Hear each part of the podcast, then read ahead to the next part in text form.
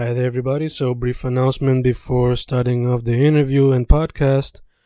Just a reminder that if you want to support your boy, just go to Amazon and look up any of my poetry books under Fernando Correa Gonzalez, or just go to Bandcamp and YouTube and maybe listen to them on audiobooks.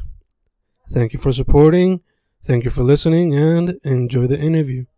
Y grabando, grabando, Fencast grabando, otro episodio de Inktober 2019, donde las entrevistas del mes están dedicadas a artistas que primordialmente se destacan por el medio visual, sea lápiz, bolígrafo, pintura, arte digital, graphic design, etc. El punto es que su primordial arte no sea cine, fotografía ni collage.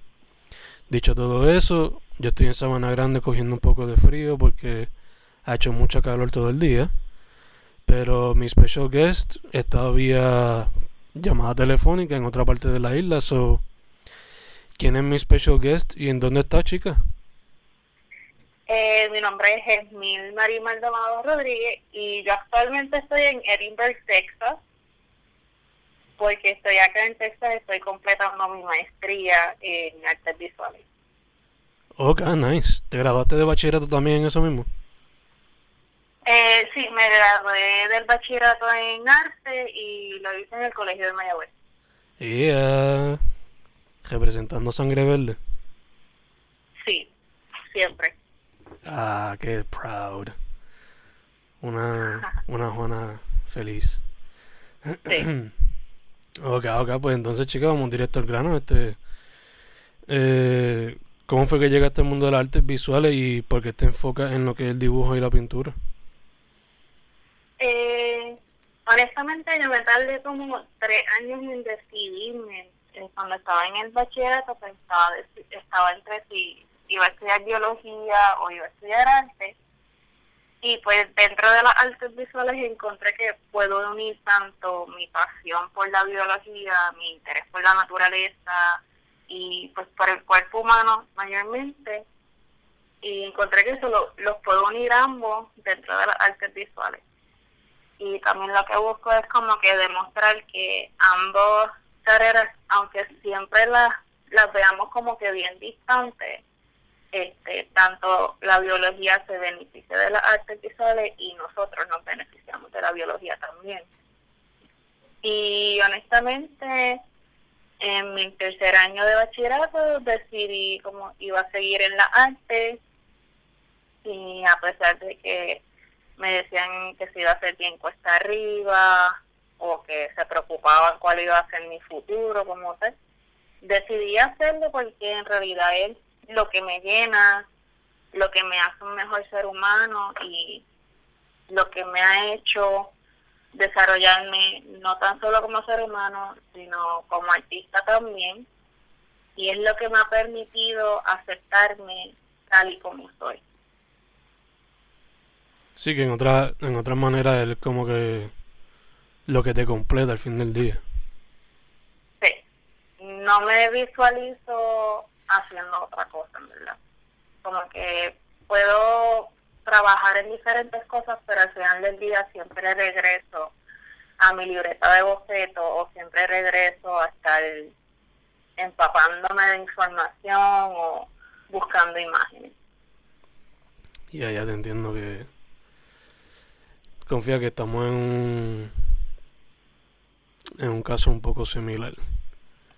Porque yo estoy haciendo estudios en, en educación en inglés, pero no me veo haciendo eso forever. So, dedicándome a lo que es la escritura, los podcasts y todas esas cosas. Pero, dicho eso, eh, cuando veo tu trabajo muchas veces lo veo influenciado por lo que puede ser anime o cartoons, black and white, usa varios colores también, pero también veo pop culture, veo abstracto y veo surreal. So, cuéntame de tu estilo y cómo lo has ido desarrollando a través del tiempo. Pues mi estilo yo lo definiría como algo raro o anormal, porque es con las palabras que yo mayormente me identifico. eran unas palabras que siempre me las decían este, en la escuela y pues este vengo pues de ese, de ese mundo donde desde pequeña me interesé mucho por los cómics, por el anime, este y siempre me ha gustado más ese como que estilo surrealista, más hacia los dark arts, me gusta mucho el dibujo lineal, me gusta mucho trabajar con la tinta. Y pues como que lo he ido desarrollando poco a poco y pues ahora el, estar adentrando en la maestría, conociendo diferentes géneros de arte, tanto como el pop art, conociendo el movimiento low pro art, la dark art dentro de, dentro de las artes visuales y pues al estar leyendo de esto, pues he encontrado la forma de cómo esto alimenta mi obra y pues también me influencian mucho las películas de Hayao Miyazaki, eh, Guillermo del Toro, todo este género dentro de las cómics que fue un tiempo este prohibido, todo eso es como que una melcocha de todo y pues eso como que lo aplico a mi trabajo. Y pues honestamente cuando utilizo los colores es este en referencia a Puerto Rico porque ahora mismo donde yo estoy pues esto es bien seco los colores son los mismos diferentes marrones y pues para mí el uso de colores vibrantes y colores que me recuerdan a Puerto Rico pues es una nostalgia dentro de mi trabajo pero me ayuda a, mantener esa conexión con Puerto Rico. Ok, ok, así que, que entonces sirven como un tipo de, de tributo, pero a la misma vez porque estás como que quizás nostálgica. sí. Por la distancia y eso. Sí. Ya, ya. y no, aunque aunque uno hable por teléfono con la familia, aunque tengas fotos que sacas cada vez que vas a Puerto Rico, aunque tus padres te manden videos de cómo está el tiempo en el balcón de tu casa, jamás es lo mismo. El cielo no es igual y la grama no se siente igual acá. No, sí, obligado, obligado. O sea, una cosa es ver la imagen, otra cosa es vivírselo ahí en el momento. Exacto. Entonces, dicho eso, ¿cómo tú has visto Texas quizás influenciar tu arte? Eh, ¿Cómo Texas ha influenciado mi arte? Sí, el, pues, el ambiente que está ahora mismo, ¿no? Sí, este definitivamente el, el estar por acá me ha ayudado a estar más orgullosa de donde vengo, me ha dado la valentía de enfrentarme pues a este, aunque he conocido personas que me han ayudado en el camino, pero también este, enfrentándome a este mundo completamente sola, pues me ha ayudado a ser a ser más valiente y a ser más independiente y, recordar el, el por qué hago esto, o sea, el, por qué amo tanto las artes visuales y, y entonces me ha ayudado a aceptar la persona que soy y que no tengo que tener miedo a hacer las representaciones que yo quiera hacer porque al final del día la gente va a criticar, la gente va a hablar, pero al final del día yo soy la que se va a sentir completa haciendo su trabajo.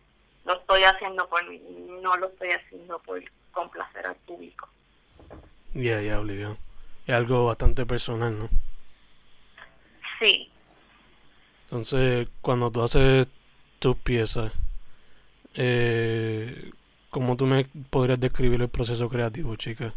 ¿Es como un desahogo, hacer research? Eh, pues mi proceso creativo es medio extraño porque pues yo soy una loca coleccionando como que imágenes. Pues ponle tú que estoy en Instagram y estoy mirando y pues yo sigo mucho entomólogos y eso en Instagram y veo un insecto que me gusta y guardo la foto. O mis hermanos que son agricultores me envían fotos de, de insectos que ellos coleccionan en la isla.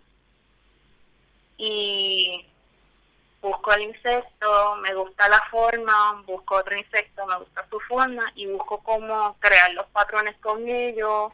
O si tengo una imagen o en un libro tengo una pose de una figura que me gusta, pues los voy uniendo, como que voy creando mis pequeños monstruitos con, con cada imagen que veo.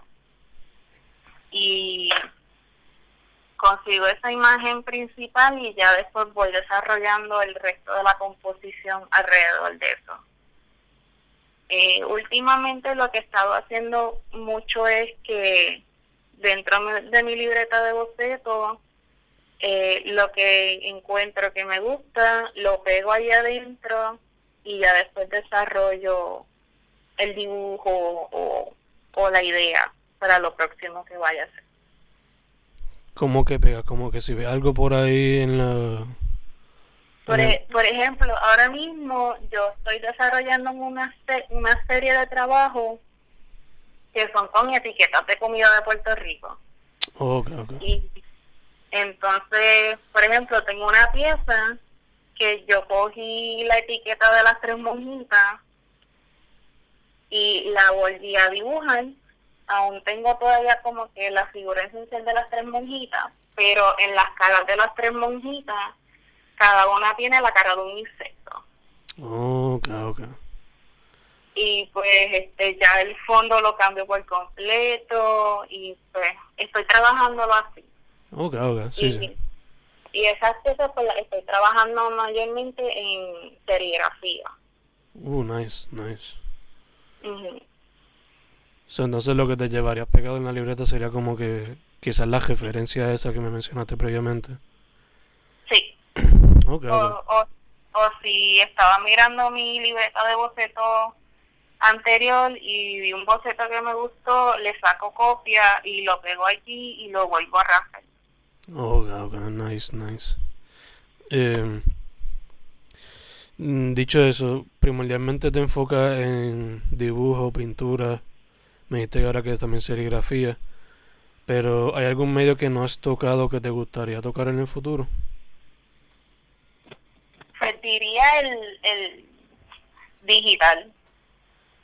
Como que yo soy media clumsy con las computadoras y pues como que pero siento que tengo una conexión mayor si lo hago a mano, a la forma este tradicional. Pero definitivamente en un futuro me gustaría ver este cómo, cómo trabajar más digital y pues, aprovechar más las ilustraciones que hago o inclusive los, los patrones que hago. A ver cuán lejos los puedo llevar utilizando la tecnología. Ya, ya, obligado. Que quién sabe, una vez cuando le cojas el truco, pues quizás te puede tomar menos tiempo. ¿Quién sabe? Sí, definitivamente, porque O quizás te tome, o quizás te tome más tiempo por la cantidad de opciones que te da X o Sí. Y programa. mm, mm, tendría que ver cuán, cuán fluido me funciona el programa, pero aún así yo soy bien bien terca en ese sentido. Mm. Aunque me cueste trabajo, me, me gusta hacerlo yo. Sí, me sí, gusta hacerlo, me gusta hacer la mano y me gusta retarme en ese aspecto. ya, ya que sea más hands-on. Sí. Entiendo, entiendo. Eh, dicho todo eso, ya que estamos en Inktober, te pregunto, ¿te has tirado el reto? ¿Lo has considerado? ¿Lo harías en el futuro? ¿Cuál es tu relación con ese reto? Pues yo lo había pensado en hacer el Inktober, pero no lo iba a hacer. Entonces una artista de acá de Texas me... Ella mayormente hace sus piezas, pero es cortando las cosas en papel. Y ella me envió su lista y me invitó a participar. Y yo dije, pues vamos a intentarlo a ver y pues hasta ahora pues he sido he sido fiel a la lista que ella me envió. Ok, ok, nice, nice. ¿Cómo se te ha hecho? ¿Se te ha hecho fácil, difícil? ¿Cómo va la cosa? es como ha sido como que retante pero al mismo tiempo como que divertido y me está haciendo salir de lo que normalmente hago y como que es un, es un reto porque también estoy tratando de mantener mi, mi estilo dentro de lo que estoy cortando, lo que estoy pegando y estoy dibujando.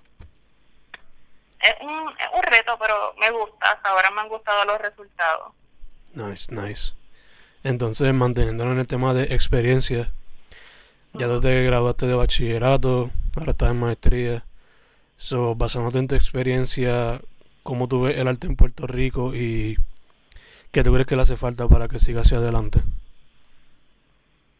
Pues yo lo que he visto este, ha estado evolucionando mucho. Eh, siento que aún le falta evolucionar completamente en, la isla, porque mayormente se concentra en el, en el norte. Y este pues, un poquito ahora en el área oeste, por lo, por lo poco que he visto en las redes sociales. Y pues siento que que se le debería de, dar más oportunidad a la juventud, a los artistas emergentes, se debe de tomar en consideración para cuando se hacen llamados o, convocatorias. Porque a veces siento que el espacio para exhibir es limitado o necesita X años de experiencia y pues tú te quedas como que, ajá, pero si no me dar la oportunidad como voy a adquirir esta experiencia. Siento que está, está creciendo, se ve el movimiento, pero siento que aún le falta bastante por crecer. Ok, ok. Entonces, ya que llevas un tiempito allá en Texas, ¿has podido conectar con artistas boricuas, artistas latinos? ¿Cómo ve el arte, eh, cómo ve el arte boricua y latino por allá? Pues en el área que yo estoy, que es más al, al sur de Texas, estoy, literal, estoy a, un, a casi una hora de la frontera con México. Y pues acá pues veo mucha influencia mexicana.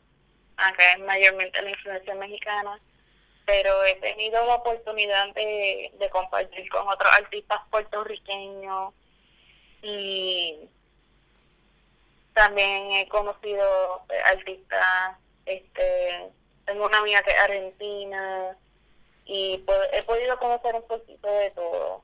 Y también pues tuve la oportunidad de visitar a Perú en verano y pues tuve la experiencia de conocer la historia de Perú y pues ver cómo, cómo el arte se desarrolla allá también. Nice, nice. Entonces, tomando en consideración toda experiencia en el mundo de la arte, ¿Hay alguna que tú consideras que sea la más positiva o la más transformativa para ti?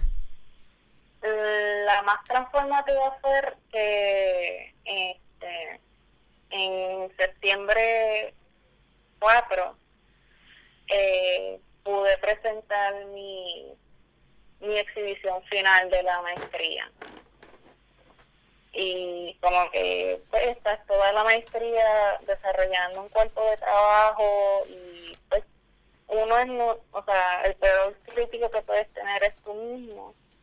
Y no fue hasta que yo vi todas mis piezas enmarcadas y enganchadas en la galería que yo dije coño de verdad como que me fajé y definitivamente ahora sí siento la confianza de poder aplicar las diferentes convocatorias y siento que encontré mi voz dentro dentro de la arte y siento que encontré mi persona también.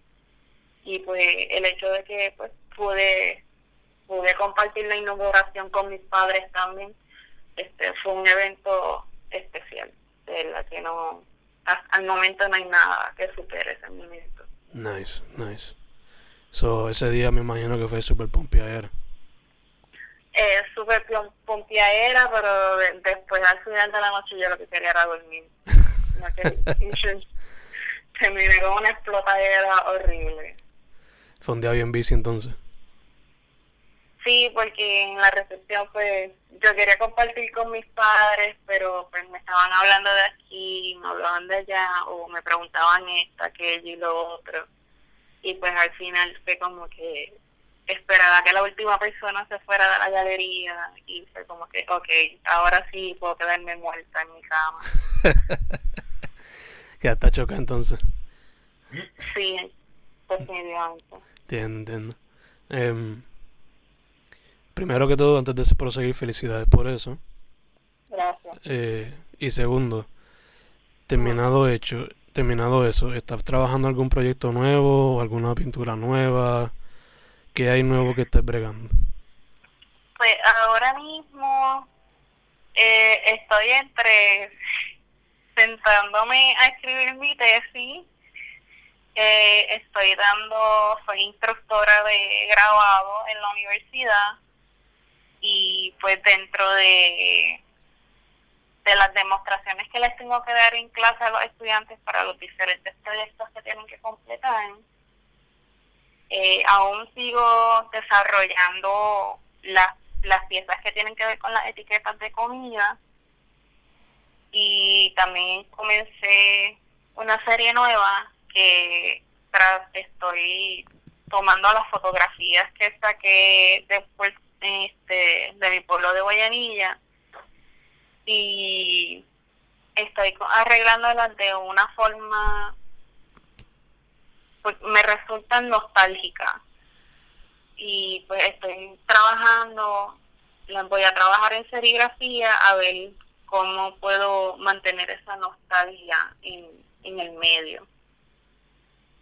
Y otra serie que tengo en proceso es este utilizando las caretas de los de gigantes, pero en vez de que sea completamente el de gigante, estoy utilizando las diferentes partes de los cuerpos de los insectos para crear mi propia careta de B gigante. Nice. Y entonces, pues eso, esos son todos de los proyectos que tengo planificado en seguir continuando. Mm, entiendo, entiendo. Em, So, super busy entonces. Sí. Nice, nice. Eh, dicho todo eso, ya que estás dándole clase, clase a lo que yo me imagino que serán prepa o segundo año o whatever, eh, ¿qué consejo tú le darías a todos esos que quieren meterse al arte ahora? Yo les diría que luchen por, por estudiar una carrera que de verdaderamente ellos amen. Porque no vale de que te pongas a estudiar algo que en realidad no amas, porque honestamente vas a ser infeliz toda la vida. Y, o sea, te vas, puede que sea bien cuesta arriba, algunos tenemos que trabajar el triple o el cuádruple para poder llegar al lugar que estamos o para llegar al reconocimiento necesitamos para, para seguir dándonos a conocer. Hay otros que tienen una suerte del cara. Este, yo lo que diría es que si deciden tomar esta carrera, que lo hagan porque de verdad lo aman hacer, lo, el medio que, que quieran y que sigan luchando a pesar de todas las cosas que le digan, o a pesar de que a veces sientas que no tienes cero apoyo o que o que sientes que no te comprenden yo te diría que sigas continuando porque no hay mejor satisfacción que demostrarle a aquellas personas que te dijeron que no iba a llegar a ningún lado con la, esta carrera que escogiste como pasó a mí y mirar hacia atrás y tú comparas en el lugar que estás ahora y te das cuenta que sobrellevaste todo lo que te dijeron. hay que trabajar duro, eso sí. Estamos estamos en un, en una carrera, estamos en un, en un área que es bien competitiva, pero no es imposible y pues los límites se los pone uno mismo. Yo diría que metan mano, porque como, como mis padres siempre me dicen, este, mm, mirar hacia adelante, seguir hacia adelante, ni mirar para atrás ni para coger impulso. eso sería como que mi recomendación para ellos. Nice. De hecho, eso es un buen dicho que mucha gente debería grabarse. Quizás tatuarse y todo. Eh, Algún día. yeah. Em, nice, de verdad que es super nice. Em, dicho eso, chica, ¿dónde la gente puede contactarte para lo que sea? Eh, yo estoy más activa en Instagram. Me pueden conseguir en mi inst- Instagram que es jmmr underscore art. O me pueden buscar en mi página web que es jmmrart.com. Ok, perfect, chica. Y ahí, para colaboraciones, comisiones, lo que sea. Actualmente este, me han pedido pues este, comisiones para, para diseños de tatuajes y pues yo lo que hago es que les pido que me envíen más o menos qué es lo que desean y pues ya más, ya después que me dicen lo que quieren, pues yo les digo este, si tengo algún tiempo de espera o algo por el estilo y pues nos comunicamos de esta forma. Ok, ok. Awesome, awesome. Pues chicas, eso sería todo de mi parte. Muchas gracias por estar, por decir que sí, aunque la distancia es tan larga. Y yo sé que por todo lo que me has contado estás súper busy. So, de verdad que muchas gracias por la disponibilidad. Mm, Gracias a ti por, por la primera entrevista que me han hecho así telefónicamente para un podcast. Esto, esto es súper interesante. No hay de qué, no hay de qué. So, Fencast de Inktober 2019 con Yasmín Maldonado Rodríguez, ¿verdad? Sí, Hemos terminado, chicas. Muchas gracias otra vez. gracias a ti.